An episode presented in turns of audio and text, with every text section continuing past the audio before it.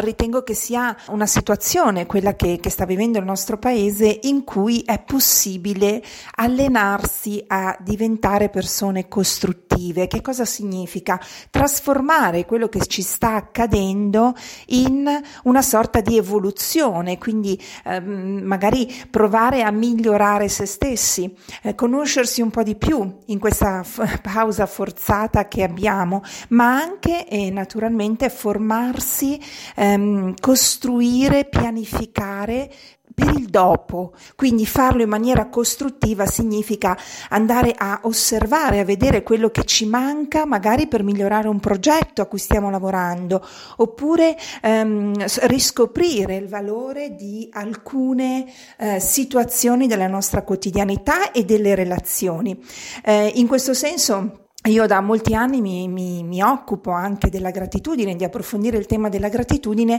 e dico spesso alle persone che sento che queste mancanze che noi abbiamo oggi, la mancanza del contatto fisico con le altre persone, la mancanza di momenti sociali, di condivisione, devono diventare la nostra ricchezza in questo dopo che dobbiamo costruire, perché non dobbiamo dimenticarci quanto ci sono mancate. Uno dei principi della gratitudine è proprio quello della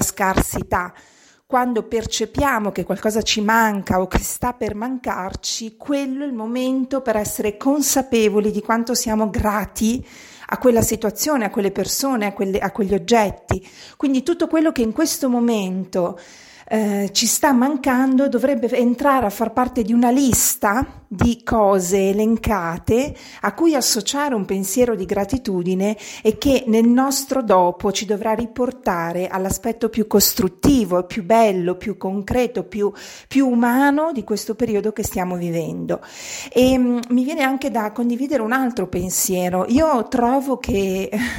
si stia un pochino ritornando alla, ai valori umani alla nostra capacità di essere eh, esseri umani. Io mi emoziono moltissimo in questi giorni quando vedo quanto tutto, tutti noi stiamo facendo per cercare di ehm, portare conforto, utilizzare gli strumenti che abbiamo, pensare al prossimo, le iniziative che stanno nascendo. È come se stessimo recuperando in questa lentezza forzata eh, il contatto con eh, la nostra umanità. E io mi auguro davvero con tutto il cuore che questo possa restare anche dopo. Un modo per poterlo rest- farlo restare è indubbiamente quello di prendere degli appunti, scrivere, ricordarsi, ricordarsi quello che stiamo provando in questo momento affinché un dopo possa essere un dopo un pochino più, eh, più umano, più, eh, più, basato su dei valori che eh, probabilmente la nostra società stava per alcuni aspetti eh, perdendo. E come ultima, ultima considerazione, io sono una giornalista, mi occupo di giornalismo costruttivo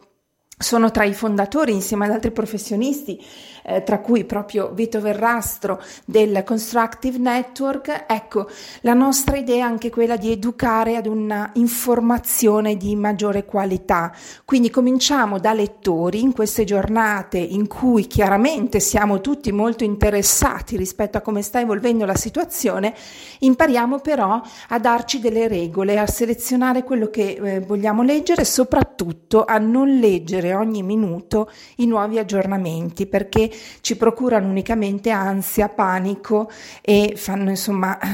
degenerare sicuramente tutta la situazione.